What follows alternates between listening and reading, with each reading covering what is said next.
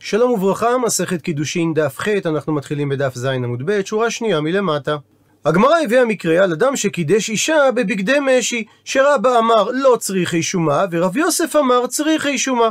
והסבירה הגמרא שכאשר האיש אמר לאישה, התקדשי לי בהן כמו שהן, שבמקרה כזה אין מחלוקת בין רבא ורב יוסף שהבגדים לא צריכים שומה, שהרי ודאי שהם לא שווים פחות מפרוטה. מביאה עכשיו הגמרא איכא דאמרי, יש שאמרו שכך צריך להעמיד את מחלוקתם של רבא ורב יוסף, שכאשר האיש אמר לאישה בכל דהו, דהיינו התקדשי לי בהן כמו שהן, נמי פליגי, גם במקרה הזה נחלקו רבא ורב יוסף, שלפי רבא האישה מקודשת, ורב יוסף לעומת זאת אמר, שהבגדים הם שווה כסף, ושווה כסף הרי הוא ככסף. מה כסף דקאית? שברור לאישה איזה סכום כסף מדויק היא מקבלת עבור הקידושין, הפכנו דף, אף שווה כסף נמי דקיץ. גם שווה כסף יועיל לקדש אישה, רק אם הסכום ידוע וקצוב מראש. ואמר על כך רב יוסף, מנע אמינא לה, מה המקור לדבריי? דתניא, שכך שנינו בברייתא, על הפסוק שמדבר על עבד עברי שנמכר לגוי, שהוא משתחרר רק ביובל. אלא אם כן אומרת התורה, רוצים לפדות את העבד, ואז אומר הפסוק, אם עוד רבות בשנים לפיהן ישיב גאולתו, מכסף מקנתו. ואומרת הברייתא שמהמילים מכסף מקנתו לומדים שבכסף הוא נקנה ואינו נקנה בתבואה וכלים. עד לכאן לשון הברייתא, ודן רב יוסף בדברי הברייתא. היי, זה שנאמר בברייתא, תבואה וכלים, איכי דמי. באיזה אופן מדובר? אילי, מה אם מדובר? דלא מקנה בו כלל, שכלל לא ניתן לקנות עבד עברי על ידי כסף וכלים, והרי ישיב גאולתו אמר רחמנה, וזה בא לרבות שווה כסף ככסף. הוא מסביר רש"י שהמילה ישיב שמופיעה בפסוק היא מילה מיותרת, שהרי ניתן היה לומר בפסוק עם עוד רבות בשנים לפיהם גאולתו. כך שעל ידי איתור המילה ישיב באה התורה לרבות שווה כסף לעניין פדיון. וכיוון שניתן לפדות את העבד מהגוי על ידי שווה כסף, אז בוודאי שגם אפשר לקנות את העבד על ידי שווה כסף. שהרי לשון הפסוק גאולתו מכסף מקנתו, מהאופן של הכסף בו הוא נקנה. כך שלא ניתן לומר שלא ניתן לקנות עבד על ידי תבואה וכלים. ואם מדובר בברייתא, דלת בהו שאין בהם בתבואה ובכלים שווה פרוטה, ולכן הוא אינו נקנה בתבואה וכלים, אבל אם כך, מהי עירי התבואה וכלים? מדוע מדובר דווקא באופן ספציפי על תבואה בכלים? הרי ואפילו כסף נמי, אם הסכום הוא פחות משווה פרוטה, לא ניתן לקנות בו. אלא לאו, בהכרח אומר רב יוסף, שהברייתא מדברת, דאית בהו, שיש באותם תבואה בכלים שווה פרוטה, ואמרה הברייתא, וכיוון דלא קייצי, שכיוון שאין השווי של התבואה וכלים קצוב וידוע, לא ניתן לקנות בהם את העבד. אלא אם כן יקצצו את דמיהם. ואידך והאחר דהיינו רבה, יאמר שניתן לקנות בתבואה וכלים אפילו שדמיהם אינם קצוצים. והכי כאמר, וכך הוא יסביר את דברי הברייתא. שהמילים כסף, תבואה וכלים אינם מתייחסים לדבר בו משלמים, אלא לאופן התשלום, שאמרה הברייתא שבתורת כסף הוא נקנה, ואין נקנה בתורת תבואה וכלים. ומה עינינו, ומה זה תורת תבואה וכלים? הכוונה לקניין חליפין. הוא מסביר רש"י שבתורת דמים הוא נקנה בין אם נותנים עליו כסף, בין אם נותנים עליו שווה כסף. אבל הוא לא נקנה בתורת חליפין, והסיבה שהשתמשו במילים תבואה וכלים כדי לייצג קניין חליפין, זה מפני שדרך לעשות חליפין בתבואה וכלים. והמקור לכך הוא פסוק במגילת רות, וזאת לפנים בישראל על הגאולה ועל התמורה, לקיים כל דבר, שלף איש נעלו ונתן לרעהו, וזאת התעודה בישראל. כאשר המילה נעלו מתייחסת לכלים, והמילים כל דבר מתייחסות לתבואה. ומקשה הגמרא על הסברו של רבא את הברייתא, ולרב נחמן, דאמר בפרק הזהב במסכת בבא מציע שפירות לא עבדי חליפין, כך שאם אדם נתן תבואה בתורת חליפין במקום לתת סודר לקנות בהם שדה או שום דבר אחר, הקניין לא חל, מפני שהוא מפרש את המילים כל דבר, לא שניתן לבצע קניין על ידי כל דבר, אלא שניתן לקנות כל דבר על ידי מנהל. כך שלשיטתו לא ניתן להסביר שמה שאמרה הברייתא, שאין העבד נקנה בתבואה וכלים, הכוונה שהוא לא נקנה בתורת חליפין. אז אם כך, מה איכא למימר? כיצד לפי הסברו של רב נחמן יסביר רבא את דברי הברייתא? אלא אומרת הגמרא, ניתן לפרש את הברייתא באופן הבא, שלעולם כאשר אמרה הברייתא שהוא אינו נקנה בתבואה בכלים, זה מפני דלת בהו שאין בהם שווה פרוטה. ודכאמרת, ועל זה הרי שאלת, מה איריה, אז מדוע דיברה הברייתא דווקא על תבואה וכלים? הרי אפילו כסף שאין בו שווה פרוטה, נמי, גם לא יקנא העבד. על זה מתרצת הגמרא, לא מבעיה כאמר. הברייתא נאמרה בצורה שאת הדין הפשוט אין צורך לומר באופן הבא. לא מבעיה, לא צריך לומר שלגבי כסף, דאי איתבי, שאם יש בו שווה פרוטה אין, אכן נקנה העבד, ואי לא יש בו שווה פרוטה, אז לא נקנה העבד, שזה דין פשוט. אבל תבואה וכלים אימה, אולי נאמר, מפני דמקרבה הנאייתיו גמר ומקנה נפשי, שהנאתם קרובה, שמזומנים ליהנות מהם באופן מיידי. אז אולי לכן אדם מוכן להקנות את עצמו אפילו על פחות משווה פרוטה. לכן כמה השמלן באה הברייתא להשמיע לנו שבפחות משווה פרוטה אדם לא מקנה את עצמו אפילו אם מדובר בתבואה וכלים. וממילא לא קשה מדברי הברייתא להסברו של רבא.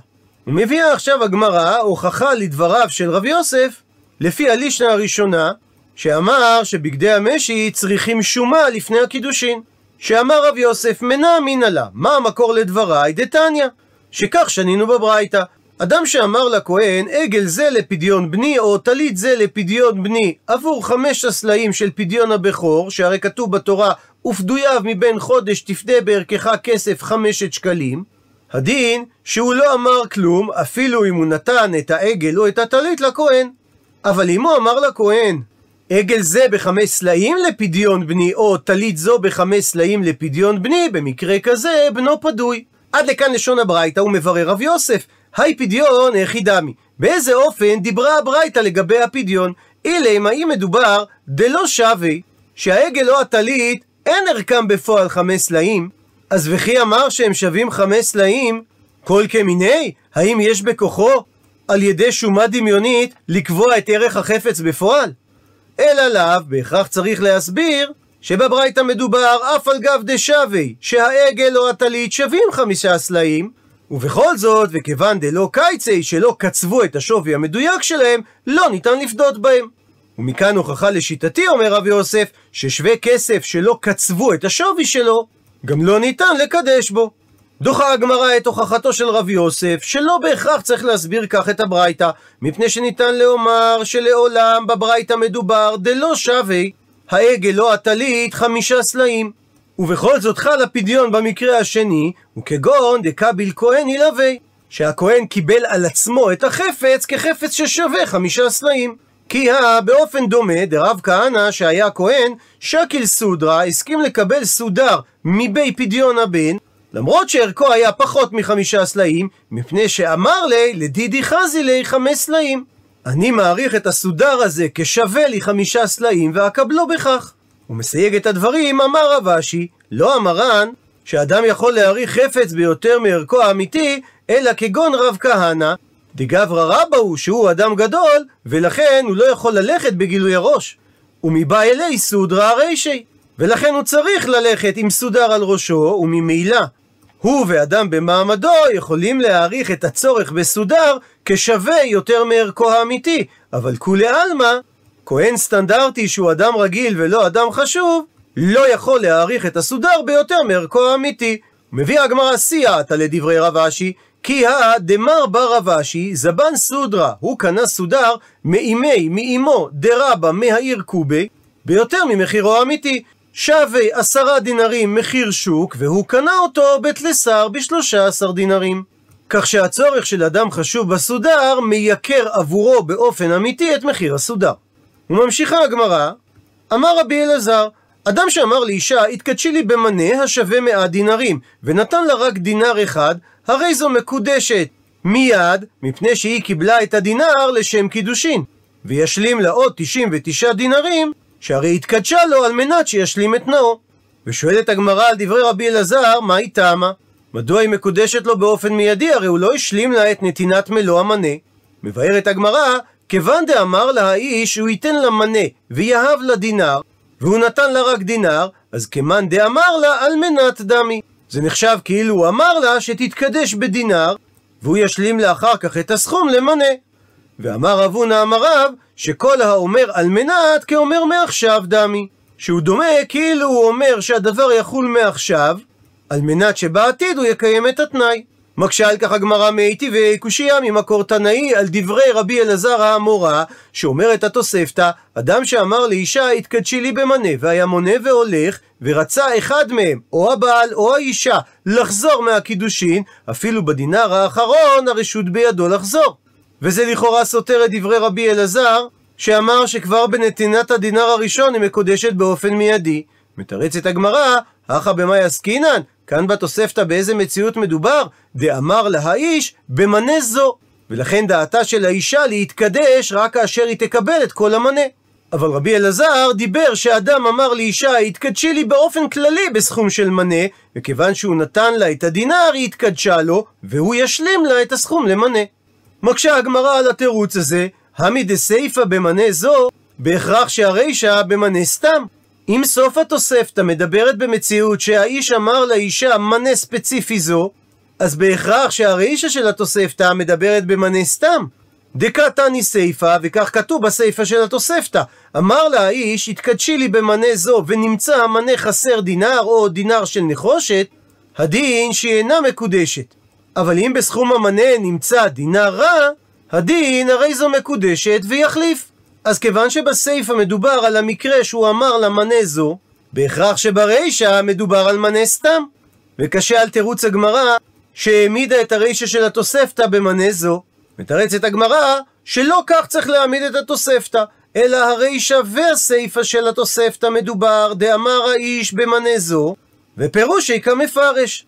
כך שבעצם מדובר על מקרה אחד שהתנא ממשיך ומפרש אותו באופן הבא רצה אחד מהם לחזור, אפילו בדינר האחרון הרשות בידו, כיצד? כגון דאמר לה במנה זו. ונמצא מנה חסר דינר או דינר של נחושת, היא אינה מקודשת.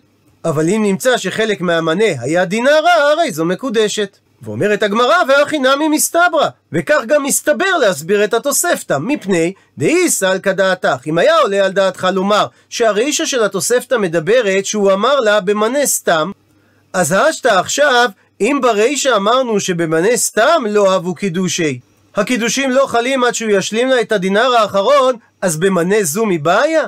אז האם היה צריך לומר את הדין גם כאשר הוא אמר לה שהיא מקודשת במנה הזה ספציפי? ולכן בהכרח שמדובר על מקרה אחד שהתנא ממשיך ומפרש אותו. דוחה הגמרא את הסייעת על ההסבר, אם משום הא לא עיריה. אם ההוכחה שלך היא משום זה, אין בדבר הוכחה שאכן מדובר במקרה אחד, מפני שניתן לומר, תנא סיפא לגילוי רישא. שהתנא אמר את הסיפא של התוספתא, כדי לגלות לך מה הפירוש הנכון ברישא של התוספתא. שלא תאמר שהרישא של התוספתא מדברת במנה זו, אבל אם היה מדובר במנה סתם, אז אהבו קידושין, הקידושין כן היו חלים, לכן תנא את הסיפא של התוספתא, ששם מדובר במנה זו, ומזה תסיק מכלל דרישא של התוספתא מדברת במנה סתם. ואפילו אחי, ולמרות כך, לא אהבו קידושין, כי ייתכן והתנא של התוספתא סובר, שלא כרבי אלעזר האמורה, שהאישה אינה מקודשת עד שהיא תקבל מהאיש את הדינר האחרון. עד לכאן זה התירוץ הראשון בסתירה שקיימת בין דברי רבי אלעזר לבין התוספתא. תירוץ שני, רב אשי אמר שהסיפא של התוספתא של מונה והולך שונה שם הדין מאשר המקרה עליו דיבר רבי אלעזר, למרות שגם שם מדובר שהאיש אמר לאישה מנה סתם. שכיוון שהיא ראתה אותו מונה והולך, דדעתה כולי, שכיוון שהיא רואה שהוא הולך לתת לה את כל המנה, אז דעתה להתקדש רק כאשר היא תקבל את כל המנה. אבל רבי אלעזר דיבר על מקרה שהוא לא נתן לה את כל המנה, אלא דינר בלבד, אז כאשר היא קיבלה את הדינר, היא ודאי לשם קידושין קיבלה אותו, ועל מנת שישלים לה את כל שאר הסכום. ועוברת עכשיו הגמרא להסביר את דברי התוספתא, היי דינר של נחושת איכי דמי. באיזה אופן מדובר שאם נמצא בתוך המנה דינר של נחושת שהיא אינה מקודשת? אם מדובר דידעה בי, שכאשר היא קיבלה את הדינר היא ראתה שזה דינר של נחושת, הסברה וקיבלה. אז מדוע היא לא מקודשת? מתרצת הגמרא שלא הייתה צריכה התוספתא לדבר, אלא במקרה דיעה וניאלה בלילה, שהוא נתן לה את הדינר נחושת בלילה, ולכן היא לא ראתה שזה נחושת. אינמי או גם דאישתא ככלי ביני זוזי. שהיא לא הכירה שיש שם דינר נחושת מתחילה, מפני שהוא היה מעורב בין שאר הזוזים. וממשיכה הגמרא ושואלת על מה שנאמר בהמשך התוספתא. היי, זה שנאמר שהיא מצאה דינה רע, שהרי זו מקודשת, איך היא דמי, באיזה ואופן מדובר. אם מדובר דלא נפיק, שהדינר פגום ולא ניתן להוציא אותו, אז אם כך היינו דינר של נחושת, והמים מקודשת. עונה על כך אמר רב פאפא, שמדובר כגון דנפיק על ידי הדחק. שזה דינר שיש לו פגם קטן, ועל ידי הדחק אנשים יכולים לקבל אותו. ולכן היא מקודשת, אבל הוא יצטרך להחליף לה את זה לדינר רגיל. ומביאה הגמרא דין נוסף, אמר רבא אמר רב נחמן, אדם שאמר לה לאישה, התקדשי לי במנה, והניח לה משכון עליה. כך שבפועל היא לא קיבלה כלום מהמנה, אלא רק התחייבות שאם הוא לא יביא לה מנה, אז היא תוכל לגבות את המנה מהמשכון. במקרה כזה הדין שאינה מקודשת. הפכנו דף, והיות שמנה אין כאן בפועל, אז גם משכון אין כאן, שהרי הוא לא נתן לה את המשכון במתנה, אלא כערבון על המנה שהוא הבטיח לה, וממילא המשכון עצמו אינו שווה כלום. הייתי ואם מקשה על כך רבה לרב נחמן, הלו יש ברייתא שאומרת במפורש שאם האיש קידשה במשכון, הדין שהיא מקודשת. עונה לו על כך רב נחמן, הטעם שם בברייתא מדובר שהוא קידש אותה במשכון דאחרים שהיה בידו, תמורת חוב שהיו חייבים לו, וממילא היא מקודשת, שהרי המשכון עצמו קנוי לה.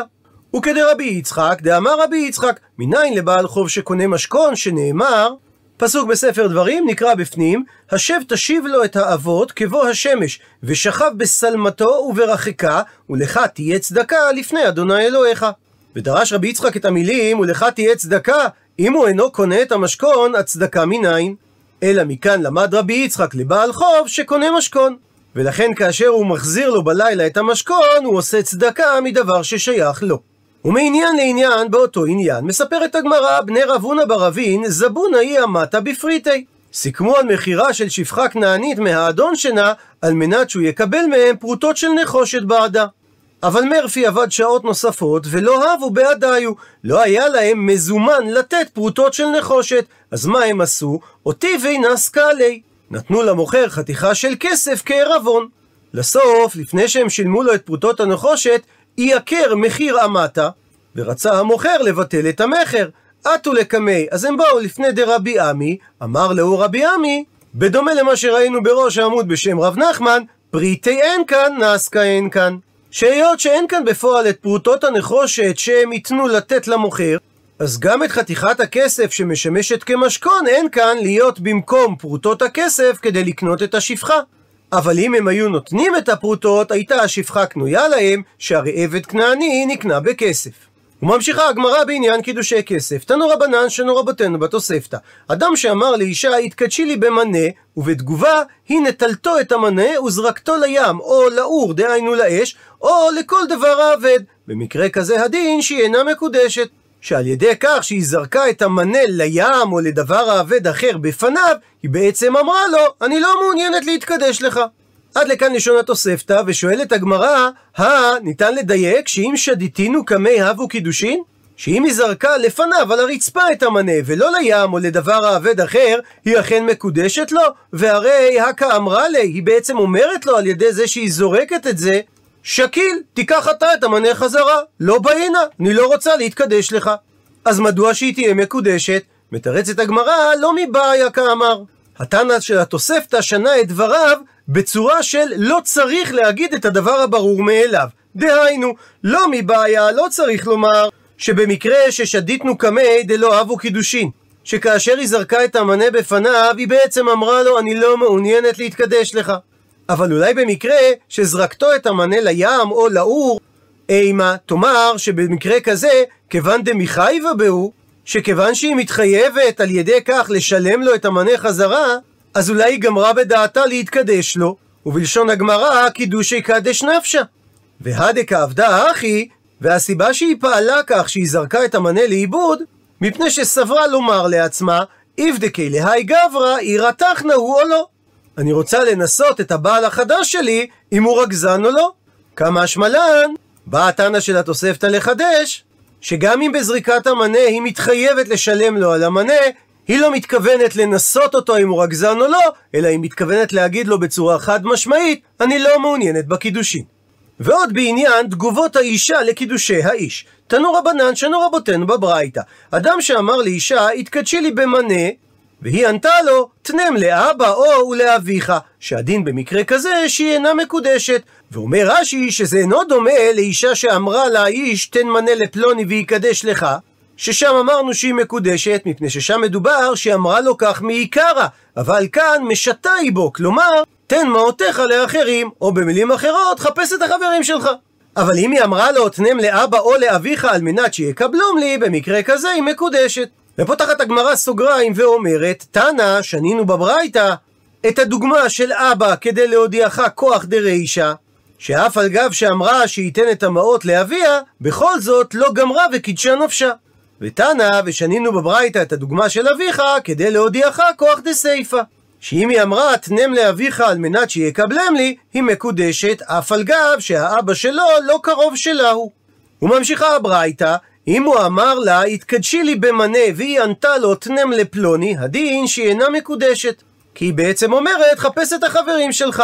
אבל אם היא אמרה, תנם לפלוני על מנת שיקבלם לי, הדין שהיא מקודשת. וממילא נשאלת השאלה, מדוע חזרה הברייתא על אותו עיקרון גם במקרה ברישא, תנם לאבא ולאביך, וגם במקרה בסיפא, תנם לפלוני. ועל כך עונה הגמרא, וצריכה הייתה הברייתא לומר את שני המקרים, מפני. דיש מעינן רק את הרישא, את הדוגמה של אבא ואביך, אז הייתי אומר, הטם, שם הוא הדין דכי אמרה על מנת שיקבלום לי אבו קידושין, מפני דסמכה דעתה עליו, שדעתה סומכת עליהם, שהם יעשו את שליחותה. מפני שסברה שהיות ויש להם כאן אינטרס, אז ודאי אבדין לשליחותיי. הם יהיו מוכנים להיות שליחים עבורי. אבל פלוני סתם, אין סיבה שהיא תחשוב שהוא יעשה את שליחותה, ולכן היינו חושבים שהיא לא תהיה מקודשת. לכן היה צריך להביא את הסיפא. ומצד שני, ויש מעינן רק את הדין של תלם לפלוני, אז היינו אומרים, הכא הוא כאן הוא הדין, דכי אמרה תנם לפלוני לא אהבו קידושי. מפני דלא מקרבה דעתה לגבי למית ולי במתנה.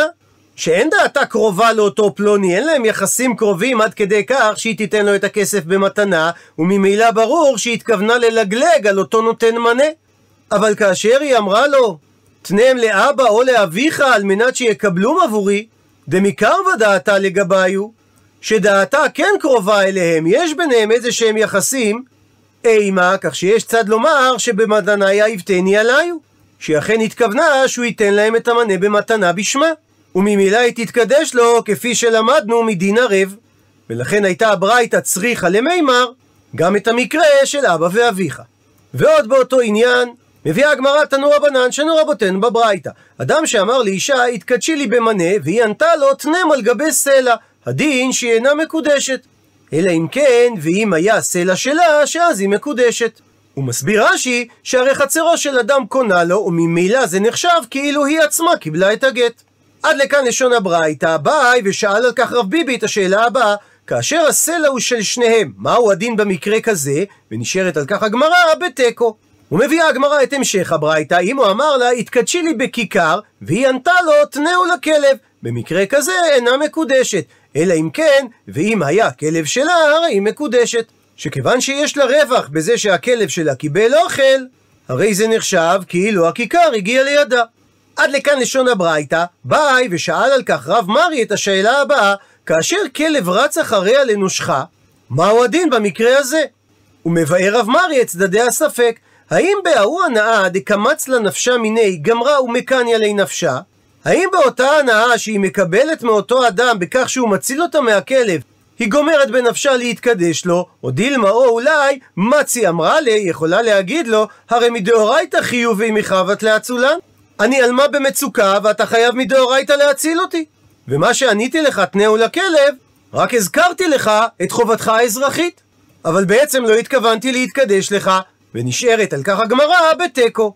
ומביאה הגמרא את המשך הברייתא, אם הוא אמר לה, התקדשי לי בכיכר, והיא ענתה לו, תנאו לעני. במקרה כזה, היא אינה מקודשת, אפילו אם מדובר על עני הסמוך עלה.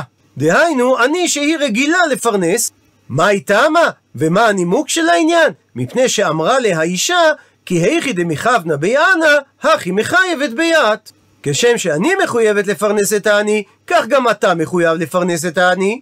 ומה שאמרתי לך, תנאו לעני, זה רק היה תזכורת לחובה המוטלת עליך. עד לכאן דף ח', למעוניינים בהרחבה, הזכירה הגמרא שסודרה, כיסוי ראש עבור אדם, ערכו הממוני משתנה לפי חשיבות הלובש אותו. וזו הזדמנות לסקירה קצרה על כובעים של חרדים. הליטאים ניכרים בלבוש מודרני יחסית, ז'קט, עניבה ומגבעת בורסלינו, שכמוה תראו בסרטים אמריקנים ישנים. ואותה חובש הבחור הצעיר משמאל. המבוגר בצד ימין הוא רב, ורבנים ליטאיים חובשים מגבעת הומבורג, שהייתה באופנה עולמית לפני כמאה שנה. הסימן הכי טוב לזהות ליטאי הוא הקנייץ', כלומר הקמת שבראש המגבעת. וכמובן שמתחת לכובע תימצא בדרך כלל כיפה שחורה ממשי. אבל לא להתבלבל עם חסידי חב"ד. המגבעת של החב"דניקים דומה למגבעת הליטאית, אבל במקום קנייץ' יש בראשה קמת משולש לציון חוכמה, בינה ודעת. מגבעת כזו נהג לחבוש הרבי מלובביץ', זכר צדיק לברכה.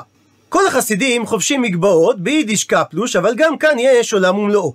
חסידי בלז וחסידי ויז'ניץ למשל חובשים את אותה מגבעת שהיא נמוכה יחסית וגגה שטוח ולה סרט עם פרפר. אבל ההבדל ביניהם הוא בכך שאצל חסידי בלז הפרפר מצד שמאל של המגבעת ואצל חסידי ויז'ניץ מצד ימין לגבי מקור ההבדל, חסידים מספרים שלפני הרבה שנים עמד הרבי מוויז'ניץ בתפילת שחרית, ובאותו בוקר התפילה עלתה השמיימה ללא כל מניעות. כשסיים הרבי את תפילתו, בדק מה יום מיומיים, ומצא שכאשר הברישה המשרתת את המגבעת שלו, היא בטעות החליקה את קשר הפרפר לצד ימין, ומאז ועד היום חובשים חסידי ויז'ניץ את המגבעת עם הפרפר מצד ימין, והם משוכנעים שתפילותיהם מתקבלות טוב יותר. חסידי גור חובשים את הכובע הגבוה מכולם, ובשבתות וימים טובים, את השטריימל הגבוה מכולם, ומתחתיו כמובן, את הכיפה הגבוהה מכל הכיפות. ייתכן שהסיבה לכך קשורה במנהגם של חסידי גור מחוץ לירושלים, להסתיר את פאות ראשם מאחורי האוזניים ומתחת לכיפה או לכובע. בירושלים, לעומת זאת, נוהגים חסידי גור לשלשל את פאותיהם ולגלותן ברבים. רוב מגבעות החסידים עשויות מלבד סרוג. את הצמר למגבעות מייצרים באוסטרליה משיער ארנבות, אמנם ארנבת אינה חיה כשרה, אבל מי אוכל כובע?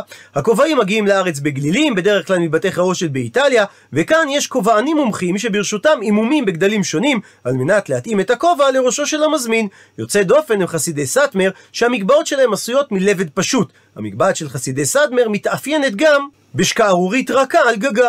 הכובע הנפוץ ביותר ברחוב החרדי הירושלמי הוא מגבעת קטיפה נמוכה ורחבה שמכונה סופר, או בפי הלגלגנים צלחת מעופפת. השם סופר ניתן לו בזכות חברת הכובעים הצ'כית Superior, שהייתה מקור תעשיית הכובע הזה בראשית המאה ה-20.